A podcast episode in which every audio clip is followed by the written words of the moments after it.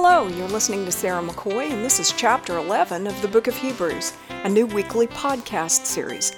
I've been a Bible teacher at Owasso First Assembly in Owasso, Oklahoma for over 40 years, and I love the way God's Word shows itself practical to today, time after time. Chapter 11's theme is the essence of faith. This teaching was recorded from the Discovery class at Owasso First Assembly live on Sunday morning, November 23, 2020. So, just like we have a Hall of Fame for country music and for sports and various other things, we have a Hall of Fame in Scripture for people of faith. So, as we get almost all the way through the book of Hebrews, we come now to the 11th chapter, a rather lengthy chapter that is like walking through a museum, a living museum. And it talks to us not only about what faith is, but some of the great examples of people of faith in the scripture. So we start out in verse one. Now, faith is being sure of what we hope for and certain of what we do not see. This is what the ancients were commended for. By faith, we understand that the universe was formed at God's command, so that what is seen was not made out of what was visible. Now we begin a journey through, in chronological order, the Old Testament, looking at 12 choice people of faith. So, person number one, book of Genesis, by faith, Abel offered God a better sacrifice than Cain did. By faith, he was commended as a righteous man when God spoke well of his offerings. And by faith, he still speaks, even though he is dead. So if you're a little rusty on your Old Testament, Cain and Abel were the first two recorded sons of Adam and Eve. And Cain was born first. He enjoyed farming, and his thing was agriculture. And Abel was more into the pasturing, and he had uh, sheep. And so you might recall that they both understood that they needed to bring an offering to God. They didn't have churches and they didn't have the Bible. They only had what their parents had told them about how they had fallen when they disobeyed and that God had covered their sins by giving them the skins of animals to wear. And maybe you know the story that Cain brought from the field gifts to God, but they weren't the best. He just brought some of the things from the field. He did not sacrifice to God the best that he had. But Abel brought the choicest, best animals from his flock and slew them and offered them to the Lord. And you recall that God accepted Abel's sacrifice, but not Cain's. So in Genesis 4, we read, But Abel also brought an offering, fat portions from some of the firstborn of his flock. In other words, God got the top cut. The Lord looked with favor on Abel and his offering, but on Cain and his offering, he did not look with favor. By the way, this painting that you're seeing here was done in the 1600s by an Italian whose name was Charles Mellin, and it's called the sacrifice of Abel. So, person of faith number one was Abel. Person of faith number two, we continue on, verse five. By faith, Enoch was taken from this life so that he did not experience death. What? Oh, there were a couple of people in the Old Testament that didn't actually die a physical death. Remember? Remember Elijah going up in the fiery chariot? Did not experience death. He could not be found because God had taken him away. For before he was taken, he was commended as one who pleased God.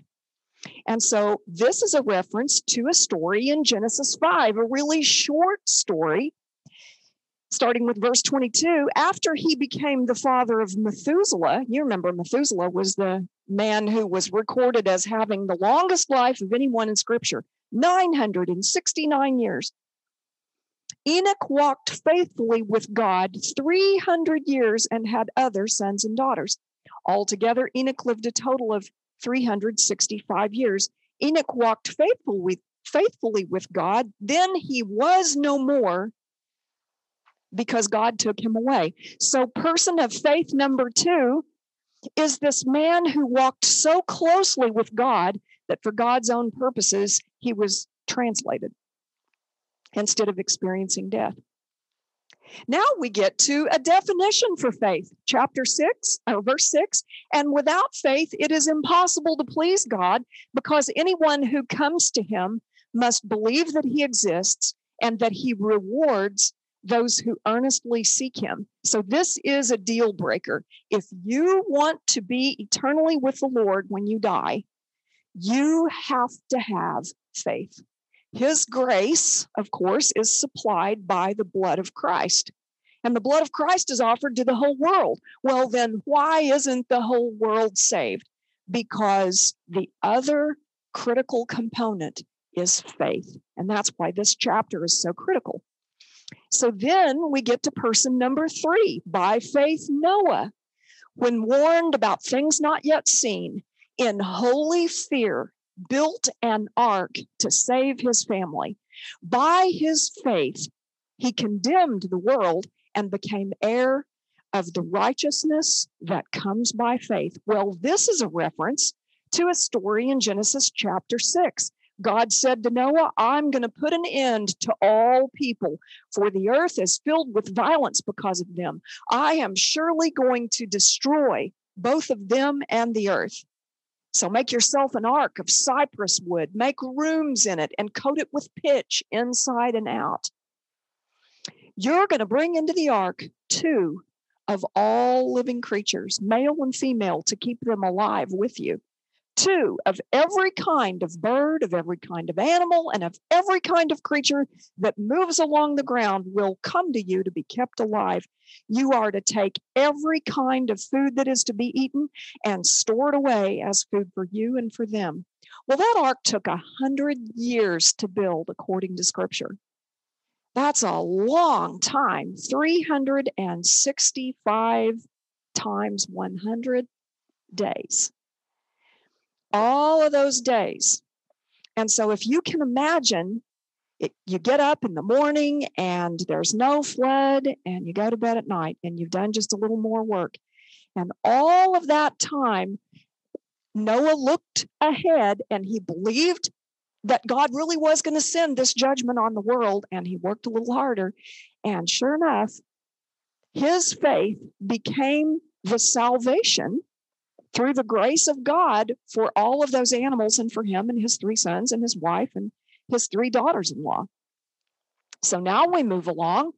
By faith, Abraham, when called to go to a place he would later receive as his inheritance, you know, the land of Canaan, Israel, obeyed and went, even though he didn't know where he was going. By faith, he made his home in the promised land like a stranger in a foreign country he lived in tents, as did Isaac and Jacob, who were heirs with him of the same promise. For he was looking forward to the city with foundations, whose architect and builder is gone. Maybe you recall that Abraham was from a very rich family. They were idol worshippers. He was married to his half sister. They were in their 70s. They had never had any children. And he was commanded by God to leave all of that. He had this huge entourage of servants and he had all kinds of animals, but they were kind of like modern day Bedouins. They lived in tents, they didn't have a permanent structure of a house. And so they went and explored this land of Canaan. This beautiful painting was done in 1850. It's called Abraham's Journey from Ur to Canaan, and the artist was Joseph Molnar. It was oil on canvas. But we read about this in Genesis 12. The Lord said to Abram, Go from your country, your people, and your father's household to the land I will show you. That would take a lot of faith because you have been praying to all these idols. And now, one who says he is the only one is calling on you to change your entire life and go somewhere you've never been. So Abram went as the Lord had told him, and Lot went with him. Abram was 75 years old when he set out from Haran. So then we go on and we get to Hebrews 11 11, and now we're going to bring in a woman, his wife, and by faith, even Sarah, who was past childbearing age, was enabled to bear children because she considered him faithful who had made the promise. And boy, that's an understatement. Past childbearing age, we're not talking about a 45 or 50 year old woman. She was 90, the scripture says, when she gave birth to Isaac. Uh, because she considered him faithful who had made the promise. In other words, it wasn't just that the Lord forced this on her. She had to actually come to the place in her heart where she thinks, I believe he can. I believe he will. You remember she laughed when she was told that she would have this son. And so, from this one man, and he as good as dead, came descendants as numerous as the stars in the sky and as countless as the sand on the seashore. Millions and millions and millions of Jewish people over the thousands of years, and all of them, except for those that were brought in by conversion, were descendants of Abraham and Sarah through Isaac, this promise. Wow, what faith! This beautiful painting, Oil on Wood, hangs in the Louvre in Paris, and it was done in 1462 by a Flemish painter, uh, Jean Provost. But this is the scene where the angel is telling Abraham that the Lord is going to give them a child and uh, he's been saying this for nearly 25 years. And Sarah just hears from behind the doorway and she laughed. And of course, sure enough, their son, Isaac, that name means laughter. Genesis 21 says, Now the Lord was gracious to Sarah as he had said, and the Lord did for Sarah what he had promised.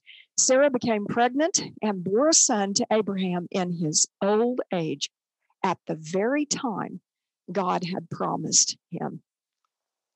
All these people were still living by faith when they died.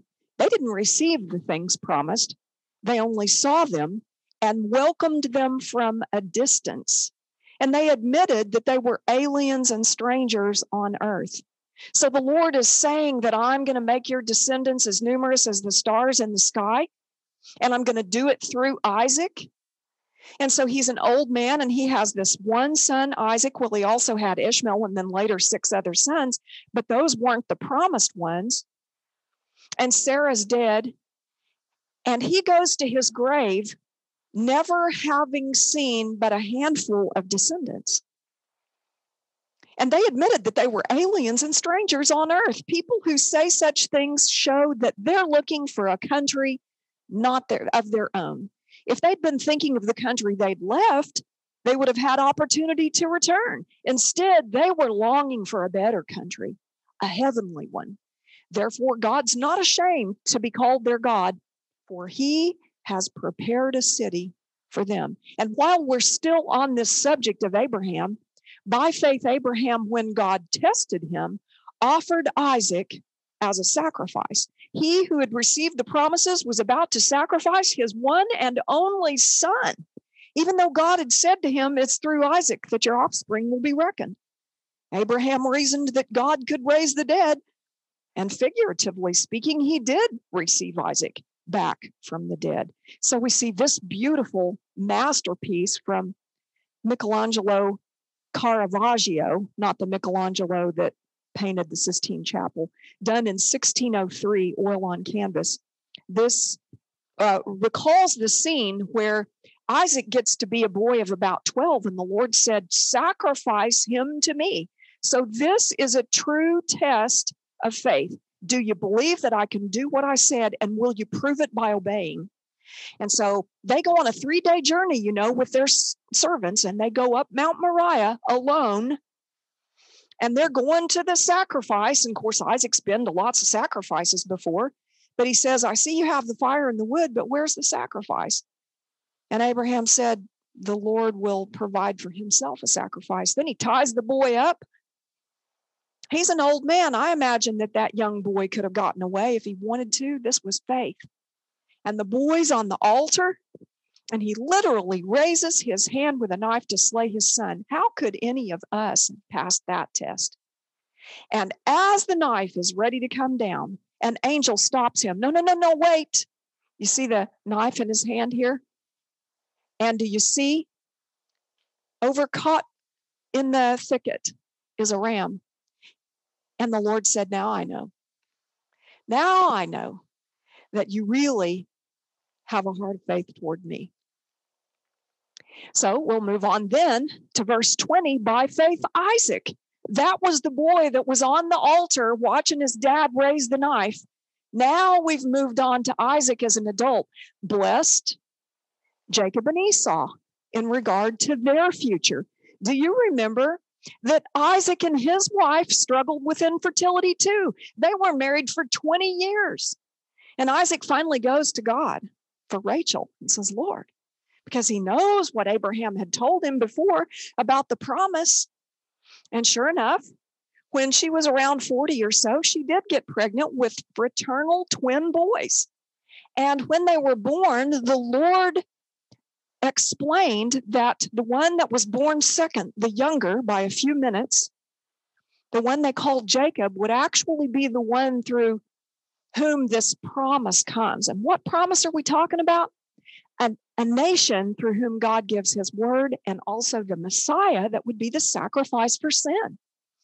And so when they grow up and it's time for Isaac to bless those adult boys, you remember that uh, Jacob finagles it so that he receives the blessing.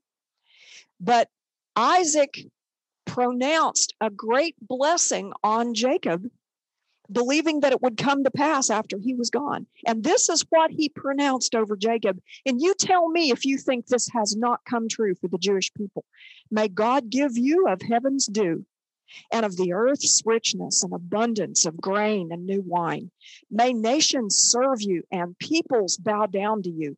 Be Lord over your brothers, and may the sons of your mother bow down to you. May those who curse you be cursed, and those who bless you be blessed. His father Isaac answered him, Your dwelling will be away from the earth's richness, away from the dew of the heaven above. This is him speaking now to the other boy who didn't receive the promise, Esau. You will live by the sword and you will serve your brother. But when you grow restless, you will throw his yoke from off your neck. Those are the two prophecies that were spoken of here. Isaac blessed Jacob and Esau in regard to their future. Okay, so now we move on, chronological order, we keep going. By faith, Jacob. So now it's this boy, Jacob, when he was dying. We've gone forward, and now the fraternal twin, the younger one, has grown up and he's had 12 sons and a daughter.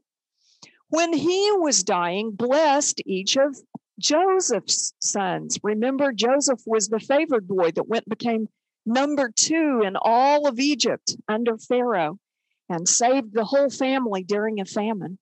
And he had two sons. But Jacob blessed each of Joseph's sons and worshiped as he leaned on the top of his staff. So, this beautiful painting was done by Rembrandt in 1656, oil on canvas, and it is currently in Germany. But we have come now to the end of the book of Genesis, and it's about time for Jacob to die. And boy, he's had a hard life. He ended up having 12 boys through two sisters and their two handmaids. And those boys fought, and there was an awful lot of drama over all those years. But sometime later, Joseph was told, Your father's ill. So he took his two sons, Manasseh and Ephraim, along with him. And when Jacob was told, Your son Joseph has come to you, Israel rallied his strength and set up on the bed. Okay, so he's on his deathbed. And here comes Joseph. And you know, Joseph is probably decked out in all the finest of Egypt, and he's probably got his eyes painted the way we imagine that Egyptians looked back then. And he comes in, this marvelous uh, under king to Pharaoh, and he's got his two sons with him. And so Jacob, who's now called Israel, kind of pulls himself together and manages to sit up a little bit in the bed. And Joseph took both of them, Ephraim on his right hand toward Israel's left hand, and Manasseh on his left toward Israel's right hand, and brought them close to him. Okay, so of course he wants the biggest blessing to go to the oldest boy, and so he's directing things. So he's going to put Jacob's right hand on the older boy. But Israel, now what are we talking about here? What was the point of this lesson? Oh, faith, right? And so by faith, Jacob, who is so old and about to die, he's still aware. And by faith, he reached out his right hand and put it on Ephraim's head, the younger boy. Though he was younger and crossing his arms, he put his left hand on Manasseh's head, even though Manasseh was the firstborn. And then he blessed Joseph and said, May the God before whom my fathers Abraham and Isaac walked faithfully, the God who's been my shepherd all my life to this day, the angel who's delivered me from all harm, may he bless these boys. May they be called by my name and the names of my fathers Abraham and Isaac, and may they increase greatly on the earth. And sure enough, the younger was supreme over the older. But that was by faith. So now we come along, verse 22, and we're at person number eight. See what I mean? This really is the hall of faith. So we're proceeding through this museum and we're looking at all these exhibits and we're remembering what was recorded in scripture. Verse 22 by faith, Joseph, when his end was near. Okay, so Jacob is long dead, and now it's Joseph spoke about the exodus of the Israelites from Egypt and gave instructions about his bones. He knows that in later years, the descendants of the Israelites, they're not going to still live in Egypt because God has called them to the land of Canaan. And so he says before he dies, I want you all to make sure that someday, generations from now, when you go back to the land of Canaan, you take my bones with you. And they did. And so we have a painting. This is supposed to be the embalming of Joseph. You know how the Egyptians embalmed their pharaohs. Well, he was so high up that he was also eligible to be embalmed. This is actually an engraving that was done. And we read in the last chapter of the book of Genesis Joseph said to his brother Israelites, I'm about to die. But God will surely come to your aid and take you up out of this land to the land he promised on oath to Abraham, Isaac, and Jacob. And Joseph made the Israelites swear an oath and said, God will surely come to your aid, and then you must carry my bones up from this place. You see how faith causes you to look forward and you're sure. You know that God's going to do what God's going to do. Okay, so we keep going, and now we're to person number nine out of the big 12 here in this hall of faith. Verse 23, we've advanced a few hundred years, and we're still in Egypt by faith Moses. Parents, that was Amram and Jochebed of the tribe of Levi, you know, hid him for three months after he was born because they saw he was no ordinary child and they were not afraid of the king's edict. At that time, they were trying to cut down on the Israelite population because it was threatening to Pharaoh, who didn't remember anything about the good relationship they had had all those generations before. And he had said, From now on, you midwives, if you deliver a baby and it's a boy, you go drown it in the Nile right then. But Jochebed, when her baby was born, managed to hide him for three months.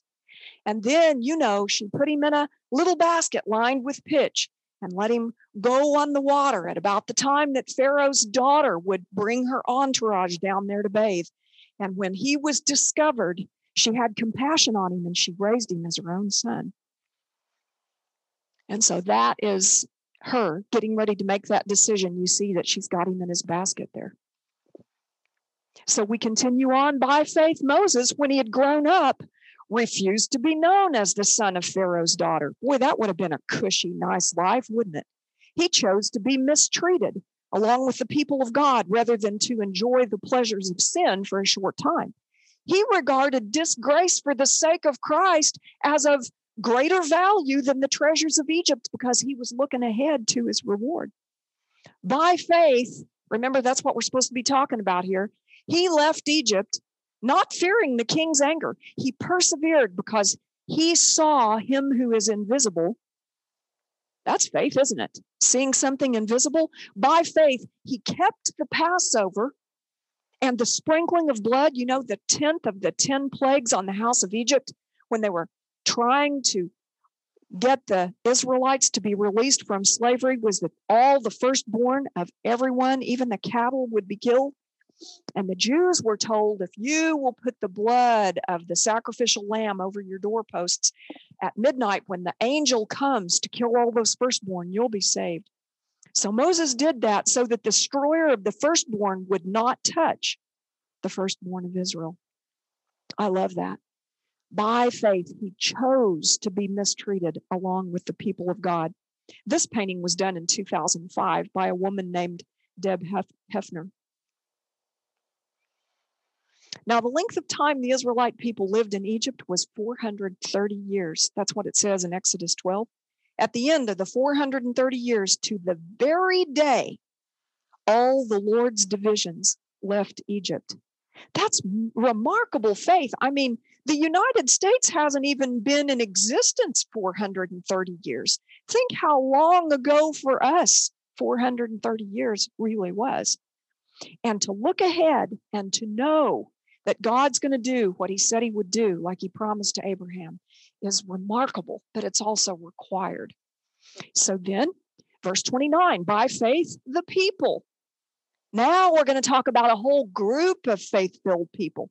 The people passed through the sea as on dry land. But when the Egyptians tried to do so, they were drowned. You know, Moses held out the shepherd's staff as they were trying to flee from the Egyptians, and the Egyptians had them kind of cornered, and there was the Red Sea, and the waters parted, and they went across. Exodus 14 says, But the Israelites went through the sea on dry ground with a wall of water on their right and a wall on their left.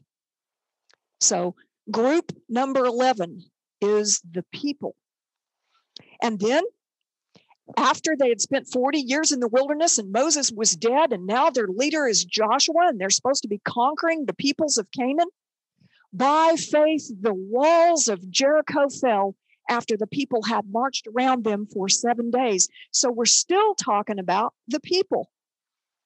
Here is this fortress of a city with these walls that are so wide that people live in houses on top of the walls. And yet, they were sure that God would do what he said, and they marched around every day, one time for six days. And on the seventh day, they went around seven times and they blew their trumpets, and the walls crumbled and fell, and the people had a victory. Joshua 6, when the trumpet sounded, the army shouted, and at the sound of the trumpet, when the men gave a loud shout, the wall collapsed. So everyone charged straight in, and they took the city. Now we're ready for the 12th of the 12. And who is it going to be? But not only is it a woman, but it was a woman who made her living as a prostitute. By faith, the prostitute Rahab, she lived in that city of Jericho. Because she welcomed the spies, was not killed with those who were disobedient.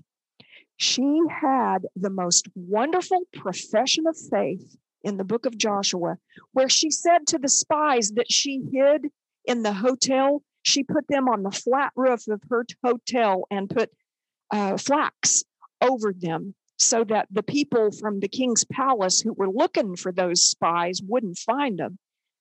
And she diverted those that were looking for those spies away.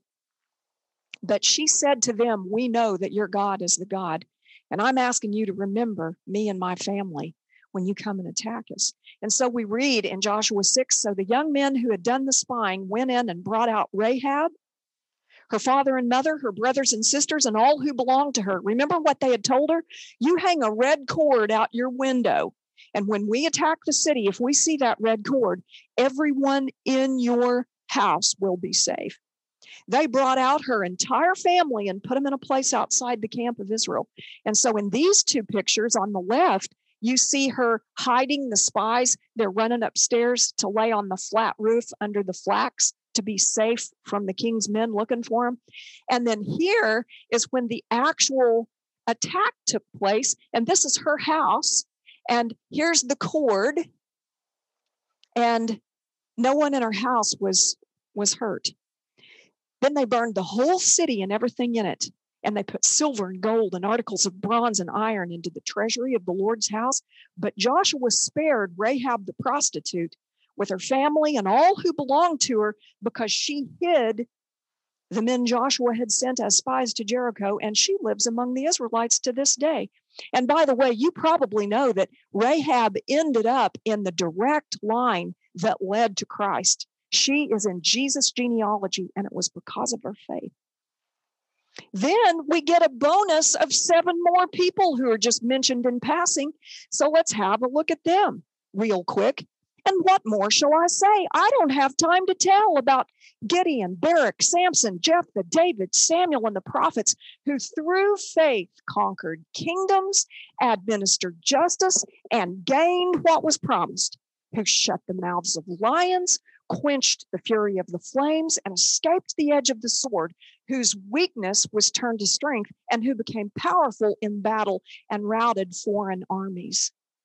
And the thing about those seven more warriors and prophets and judges is that they did stuff. Are you catching what the main point of this chapter is about faith? Faith is not just saying that you believe something, it actually is doing something.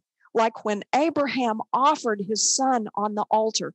Every single time, if it's really faith, it's going to be evidenced by works. Women received back their dead, raised to life again. Others were tortured and refused to be released so that they might gain a better resurrection. Some faced jeers and flogging, while still others were chained and put in prison. They were stoned, they were sawed in two, they were put to death by the sword. They went about in sheepskins and goatskins, destitute, persecuted, mistreated, the world wasn't worthy of them. They wandered in deserts and mountains and in caves and in holes in the ground. These were all commended for their faith, yet none of them received what had been promised. God had planned something better for us so that only together with us would they be made perfect. In other words, sometimes you have to wait and wait and wait and wait, and your faith is tested, and you're not sure when it's going to happen. But the conclusion of this chapter is that every single one of these examples, the 12 main ones and the seven at the very end mentioned in passing, showed that they had faith by what they did. And I can then conclude that faith works. It's a play on words, you know. But I hope you'll always remember that although we're not saved by works, we are saved by grace and by a faith that is evidenced by works.